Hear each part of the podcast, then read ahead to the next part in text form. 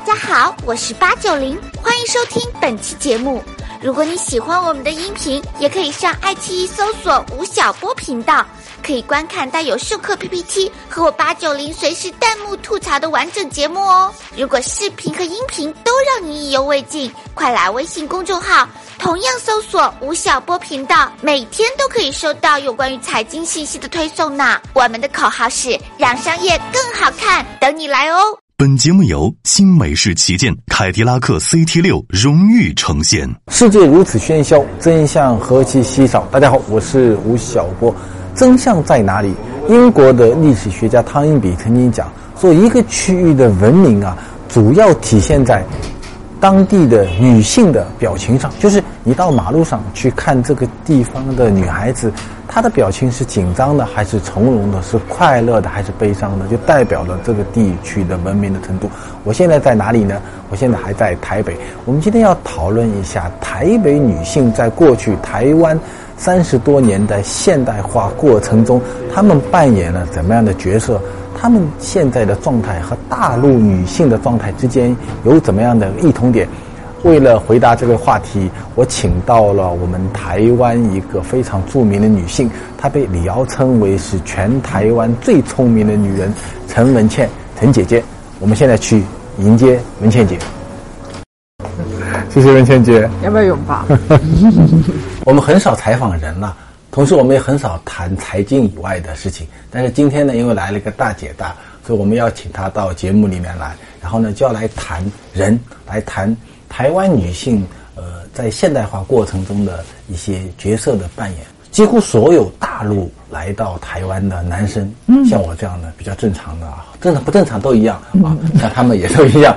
不会，台湾，你确定你正常？我对，还真还是正常的。对，然后他们都会说，台湾为什么女生的讲话声音就会比较嗲嘛？从志玲姐姐到你都都一样。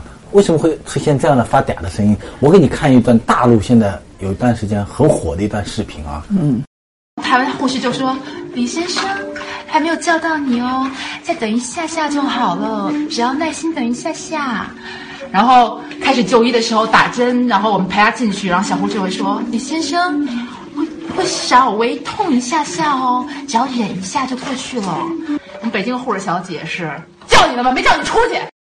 这段视频就很好玩，就是你北方的中国大陆的女生的发发音的方式，嗯，和台湾女生发音的方式区别很大，嗯。然后我们也去录采了一些人，他们有他们的想法。为什么台湾女生声音嗲？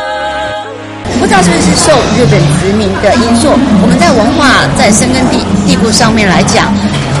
就是还是会对对男孩子还是会有一点，就觉得还是男生不能讲女卑。我我觉得独立呀，或是个性上的独立、经济上的独立的话，中国是比台湾强。所以无形中语调上面，我我觉得，但在表达方式来讲，就是比较自我一点。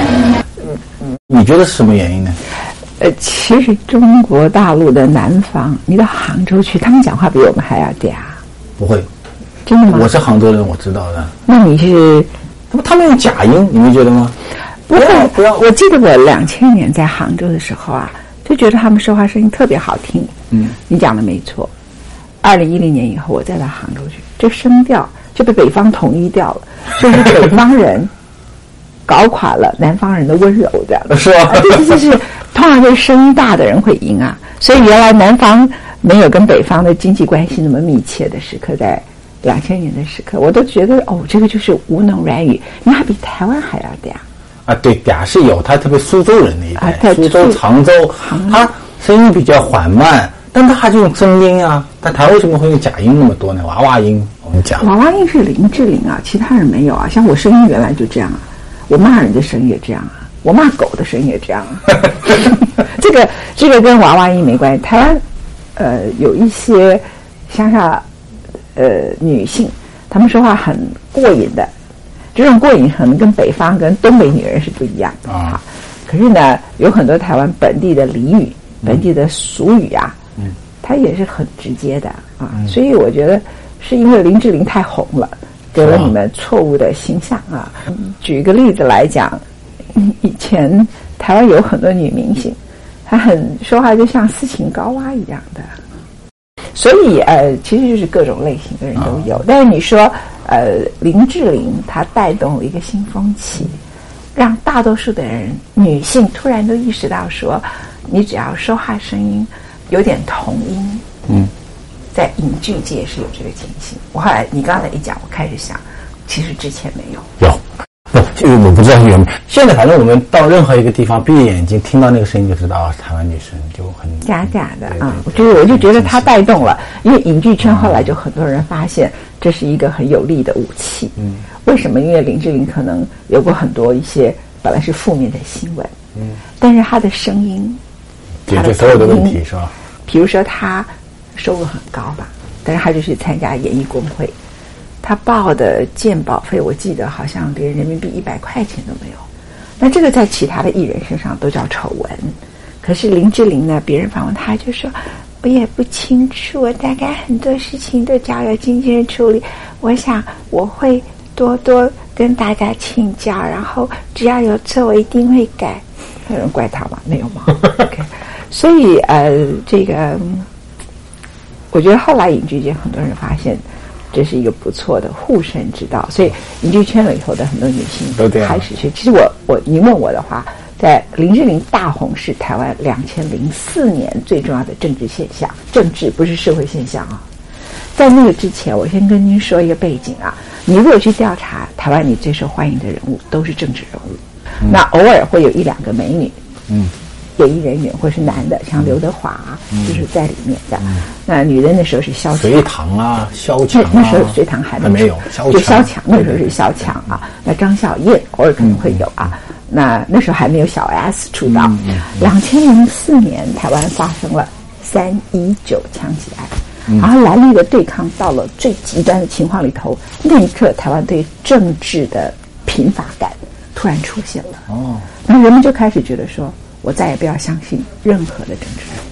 然后那个时候，林志玲其实已经当模特走秀了很长时间。我在之前就看到她走秀，有人就告诉我说，如果台湾未来出一个国际级的模特，就是这个人。然后，所以我那时候就看到她。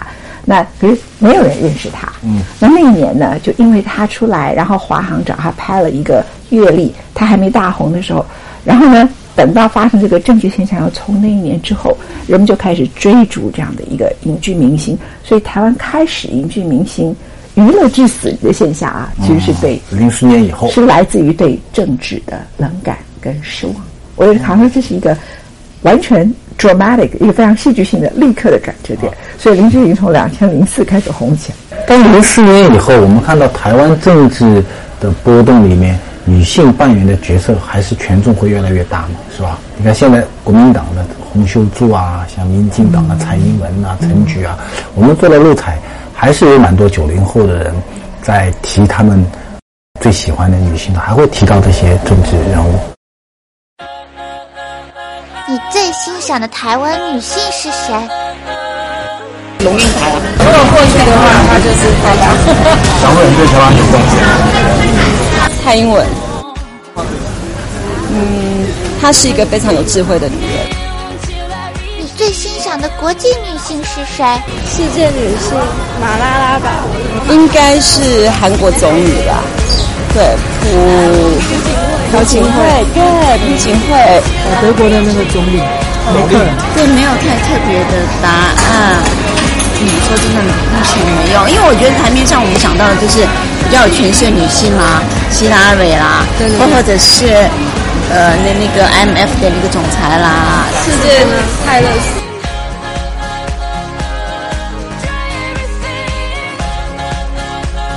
应该是张爱玲吧？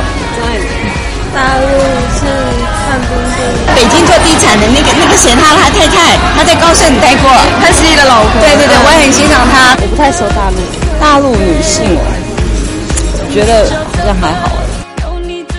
大陆不知道，我不认识。第一夫人啊，看来政治人物的被欣赏程度还是要高于艺人和企业家。虽然大陆和国际女星好像跟娃娃音没啥关系。就是如果娃娃音和这些女性政治的崛起之间有关系吗？还是没有关系？没有关系，就是说，呃，我可以这样讲，如果比较起过去女性政治人物啊，在台湾的政治圈子里头，可以被肯定的，嗯，比十年前高很多。这是这这是一个现象，这跟娃娃音不太有关系。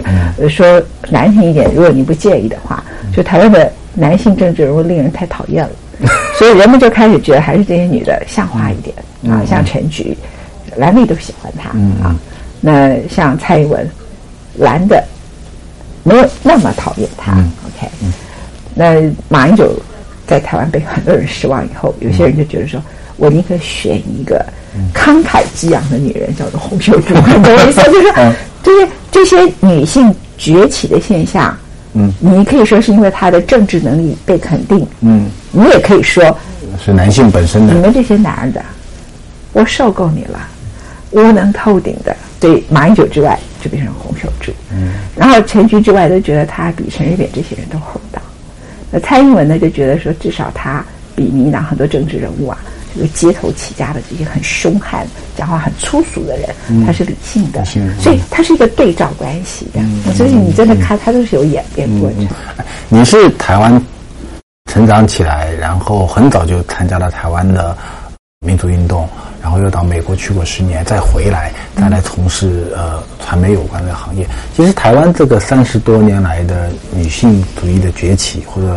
或者现代化整个过程中，你是最了解的。在这么一个过程中，第一，女性在这个过程中扮演了怎么样的角色？第二，她的地位是怎么样？是一个起伏的过程，还是在一直在一个成长的一个过程？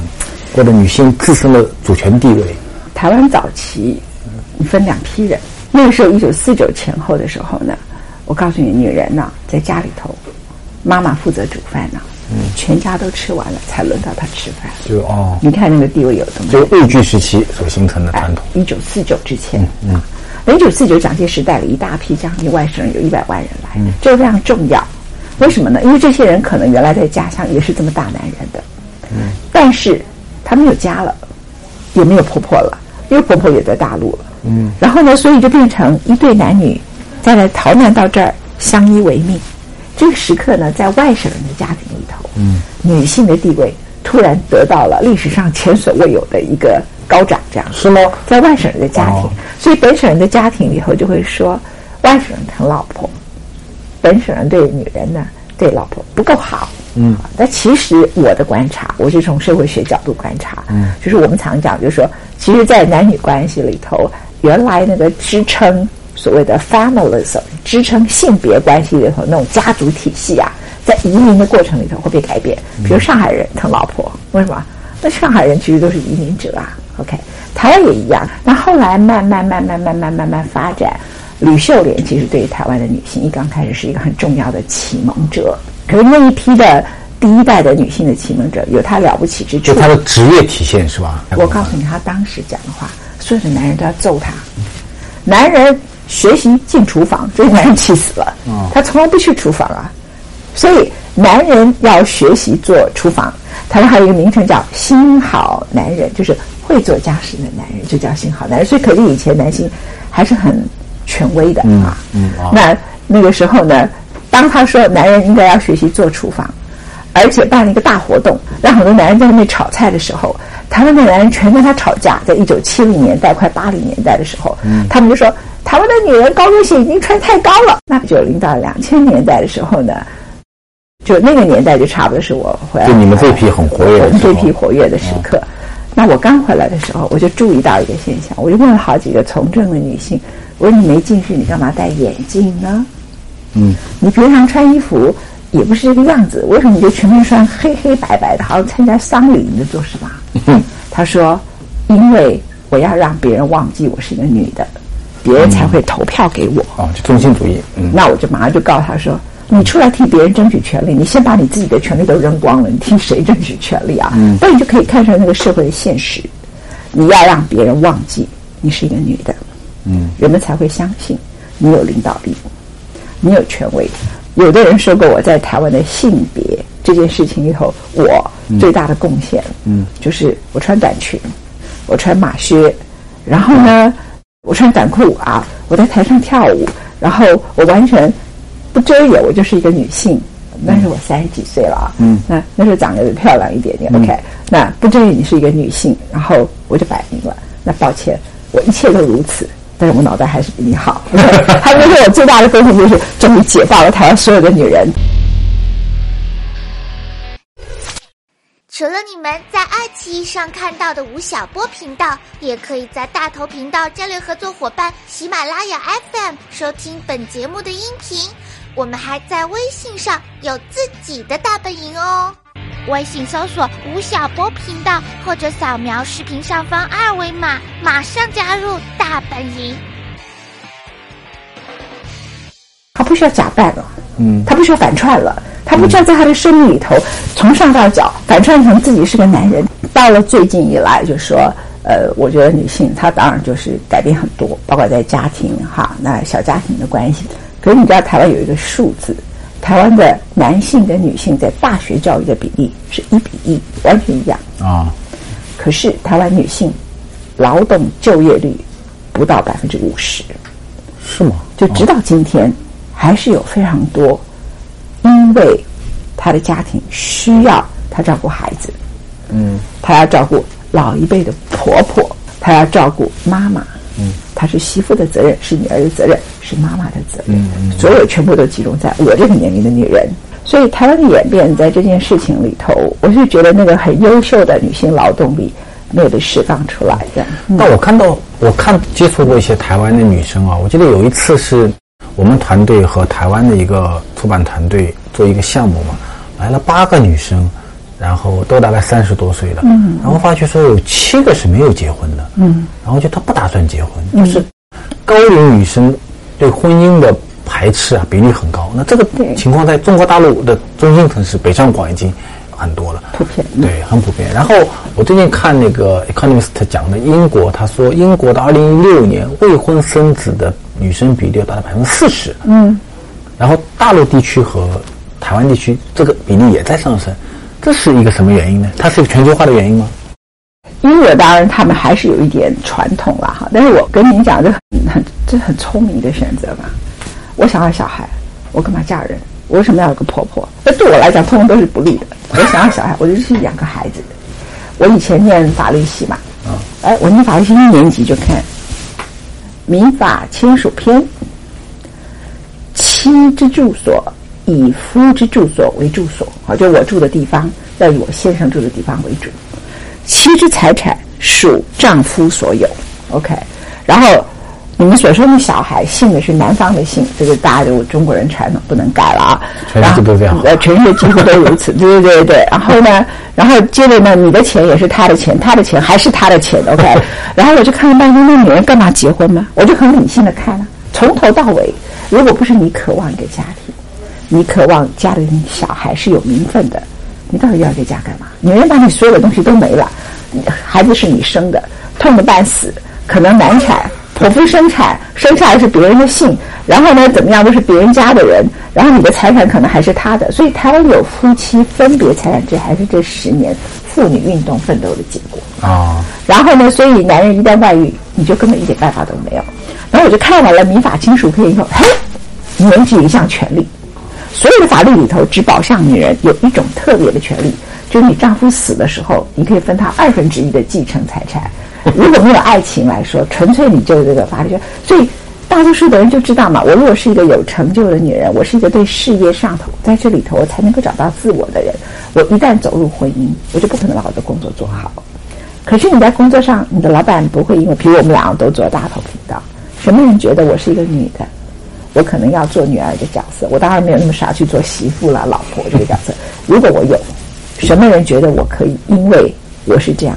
我就可以永远比吴小波在这个事情上扮演能力低一点角色。刚好相反，我在工作场合里头，通常是你要比男性证明你更有能力，人们才会服气你的能力。所以你进入工作场合，你要比他们有能力，你才能够证明你有这个权威。但是你的时间得被分配到非工作领域其他上去。所以有脑袋的女人就不会结婚呐，糊涂的女人就傻傻去结婚了，就是变成一个越高知识分子。能力越强的人，他就跟婚姻越保持距离。嗯，那男人呢喜欢娶笨女人，他只是忘了你跟一个笨女人结婚了以后，你的小孩可能被他的智商影响，那你就喜欢找听话的女人。那你如果是一个很优秀的女性，事业上很有成就的，你跟你的男人相处的时候，那男人就会觉得台湾其实不是上海男人了，还是北方的那种男人，就觉得自尊心受损。在这样的一个观念里头，所有我看过事业成就很好的女性，结婚的十个有九个没有好下场。那你综合所有其他我刚才讲的，就不要去找这条路，给自己找茬，所以就养狗、未婚生子，这是 best choice。今年春节大陆有一条新闻，不知道你没注意到，就是一个上海的小女生找了个男朋友到江西，嗯，一个村里面，她男生的家里去吃饭，然后呢，她妈妈就做了一桌的菜，然后女生就拍了一张照片，就当场就走掉了。你知道这个事情吗？对啊，哦，闹翻天了，嗯，整个大陆闹翻天。为什么？然后就有人写篇文章说说这个女孩子是什么呀？是没有教养。嗯，啊，其实她其中有一个照片里面是一双筷子插在那个那个饭里面。嗯，对，然后就这个成为今年春节中国最大的一个网络新闻。嗯，我已经最起码看到一百条以上的评论。嗯嗯嗯那有的人说说，因为那个是上海女生，那上海女生在中国是有一个特殊地位的，对不对？对。上海女人，她们爱打扮，不做家务，向往经济独立，普遍尊崇女权主义。而这个见家长逃走的事件，也被怀疑是一个炒作事件。但这个故事的中心思想说的是城乡差距。然后他就会有那样的城乡问题的一个、一个一个一个对比。然后大陆的像把这些农村里来的就表现很好的男生叫做凤凰男嘛，嗯嗯，叫做凤凰男。台湾有这样的城乡差别问题吗？有啊有啊有啊，这个呃，这个台北的女生跑到比如说乡下乡下平东哪里，这个觉得这饭不好吃，当天走掉，在台湾会怎么样？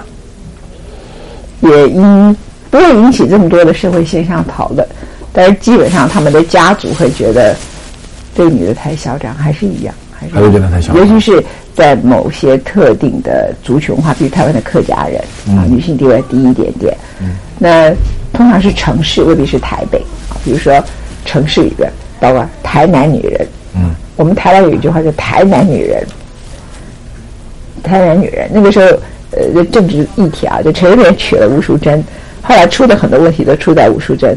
有些人就说，呃，台湾杂我意思是说，台南女人就是这样，就是台湾女人在台湾有个名声，这个名声就是她对金钱特别在乎，啊控制先生的管钱金钱啊，管钱。管钱。那那但是就是说你你娶了一个千金小姐，自己回来伺候这种女人，你娶她干什么？但是还是会家庭会讲话，但是她不会成为一个在网络上里头的一个社会现象。嗯，为什么？因为呃，第一个。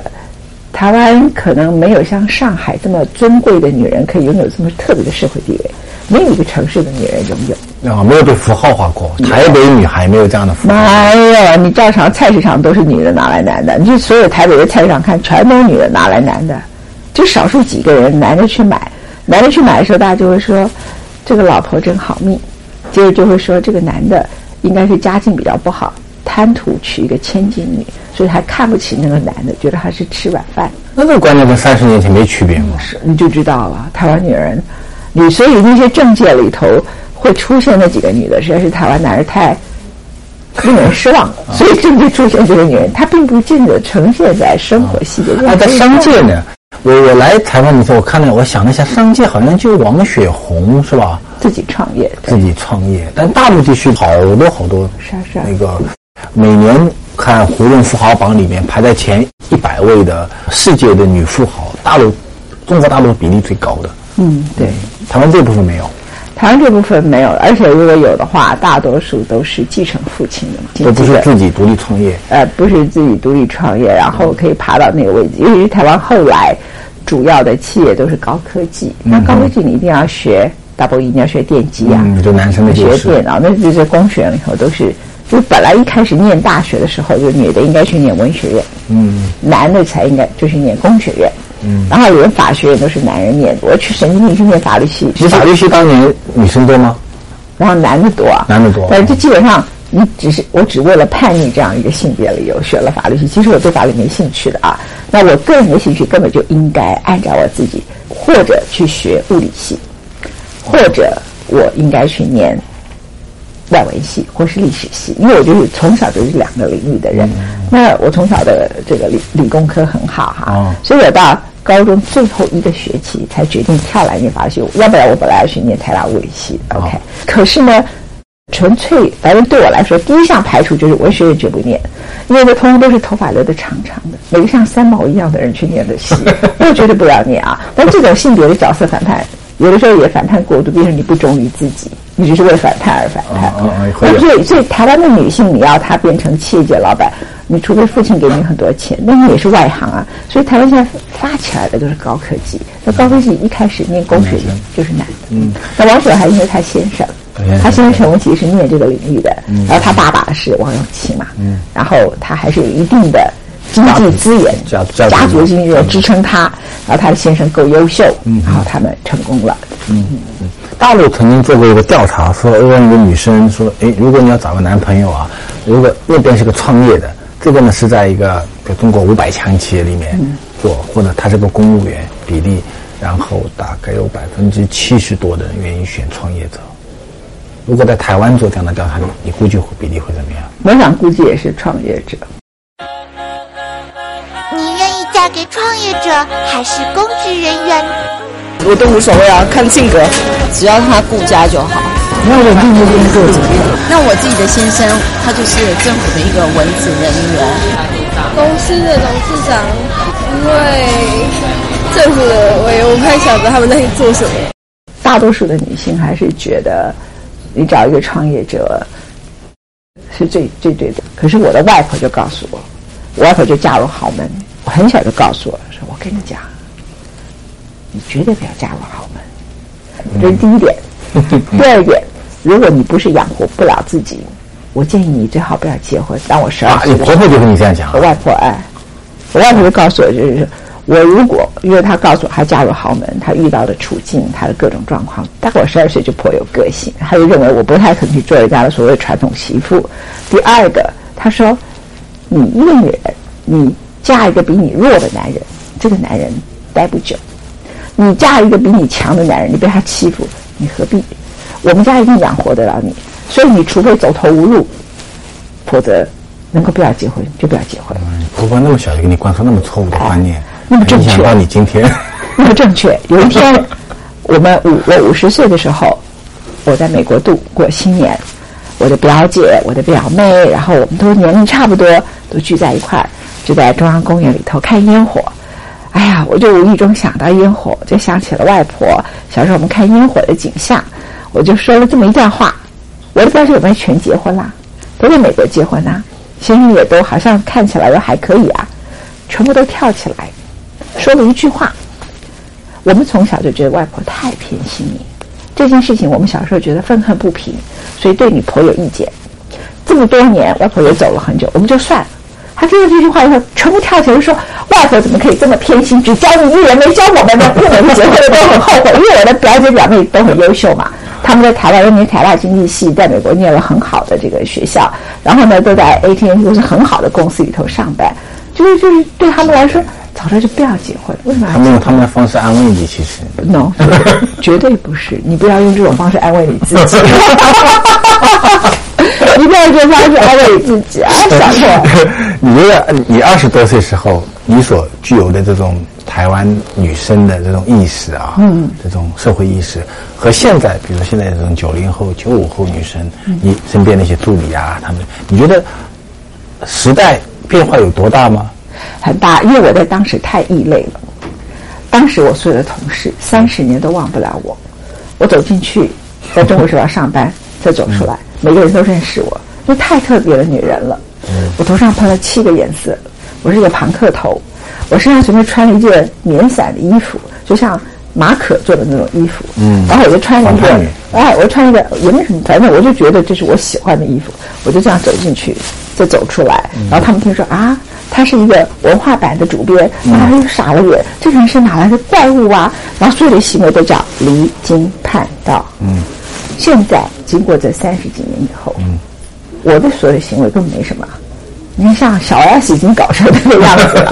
啊，然后你说像很多其他的我的助理啊，或者我们看到很多女性，嗯，他们就很多人就觉得他们也没有像你当年那样呀？他即使没有那样子，他们也可能，他们就会觉得我多么前前进啊。然后另外就是很多想法，他们就可能就不需要太离经叛道的人，他可能就跟我很多想法跟行为作风是差不了多少哎，顶多是说抗压性没有那么强，这个不一样啊。那就是说，在我那个年代里头，我是硕果仅存的，完全一个，绝对没有第二个。那现在这种女人身上刺青啊，干什么就一大堆啊。小 S 也刺青嘛，很多人都这样。那他们像小 S 跟大 S 刚开始做节目的时候，就台湾就大红啊，就这两个女的就乱讲脏话，然后呢就在电视台上说：“哦，我好累啊，我想坐马桶。”然后就趴在桌上，大家就是大家觉得太过瘾了。其实小 S 的红就是让人家觉得她自然，不做作啊。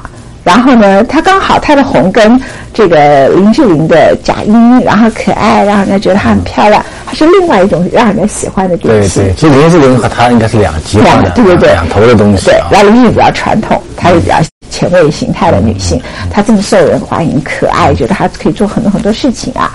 那所以某个程度来说，就是小 S 的大红本身。就代表了台湾这种娱乐现象里头可以容许这个。我那个年代，如果有一个女明星，嗯，她的作风跟我一样，她不可能红，她就垮了。对，那个时代的女生，你看都长得差不多，是吧？基本上一个模子，头发、脸，每个人大概就端庄，对对，端庄下，每个人大概都要像宋祖英了。现在的大陆女生和台湾女生有区别吗？在你的观，我觉得我两千年去区别很大，二零一零年去就是没什么区别。现在我觉得上海女孩还比台湾女孩都还会打扮，而且很会打扮的。你以前香港女孩最会打扮，后来是台湾，后来是上海，现在的我看这个上海完全急追这个香港啊，台湾女孩也很会打扮。那台湾的女孩越打扮越中性化，现在还这样吗？你有没有注意到，她的中性化跟我那个年代的中性化不同？啊，我我那个年代的中性化就是我要剪一个欧巴桑头啊，我们欧巴桑就是大婶头，然后戴一个眼镜，她这样不是看我戴一个特别的眼镜，然后衣服穿的黑白，像参加丧礼，就让自己压抑压抑。现在他反而是凸显，就凸显我自己，就是所以台湾的女性就是有高度的往那种那种女同志，很多人还剃平头，越来越多年轻人这样。那你以为那些剃平头的女孩子应该是离经叛道的，性格充满叛逆的？她表现在衣着上比表现在她个性上多。跟我那时候不太一样，我那时候就接近剃皮头，所有的人都觉得傻眼了。嗯，我现在这种女孩很多。哎，你觉得对女生来讲啊，男生对叛逆的理解和对女生叛逆理解好像不太一样，是吗？嗯，对。女性的第一个叛逆，我我跟男生叛逆自己多，女性叛逆社会多，是吧？我觉得女性的第一个叛逆就是衣着，衣着就是对女性是最大的统治系统。所以往往在衣着的表现上头啊，像台湾就会出现那种很多自己我就是喜欢这样的，都表现在衣着上。那男性不会有人在衣着上做文章，哈。对啊。然后他表现的他们都穿衬衫、穿西装，啊穿的挺舒服的。你觉得？我告诉你啊，女性的服装史里头，女人露出小腿是 Christian Dior 的衣服，是一九三零年，当时她被骂成就是通通都是满街妓女，露出小腿而已，就不得了的事情啊。女人的腿就露出来是多严重的事儿，所以其实你看那个女性史里头，你就知道说衣着是一个对女性很大的控制，对不对哈？然后呃那个时候法国的一个。女皇后为了抓住她先生的这个心，就想办法把她腰拉得像九不要过日子一样。马甲这个东西，所以她的衣服基本上就是她性别角色的一个很重要的东西。那我觉得男性的话，我觉得他比较表现在他的思考，嗯，表现在他的思考。那女性在思考的部分，就是她如果过不了她服装这一关，她后面就不要过了。啊，那我觉得在这一部分，我觉得像 Madonna，她跟我同年，她衣着也。对，叛逆，思考也叛逆，对啊，什么都叛逆。那东方的女性就是表现在衣着上。你想，韩国的女人不要讲了，韩国女人地位更低，日本女人地位低啊。呃，在就华人圈还可以啊，像华人圈比他们好啊。对，出了一批人呐，对大陆也是啊，出了一批对有个性的。那思想层面上，可能女生不太会从这个角度讨论太多的事儿啊，像不会，比如说有些就精英知识分子里面有一些特别好的大佬，对，亚洲地区少这点，它只是在既有的体制里头或者能文学系有。他既有的体制里头能干到出了头，就这样，所以他是在既有体制爬上来啊。你看到的女性精英是在既有的体制，比如说我们的好朋友张欣啊，她是在华尔街房地产商，然后她不觉得她需要让给男人，不让须眉，就在可是她是在既有的体制，完全是玩既有的资本主义的体制这样爬爬爬上来的，房地产体制爬上来的哈。那可是像欧美里头的叛逆者，比如说像苏珊·桑塔，OK，她在写文章，比如像 Madonna 这样一个女歌手啊，她的整个叛逆就是很彻底的思想的跟对体制的重新的反省，这样。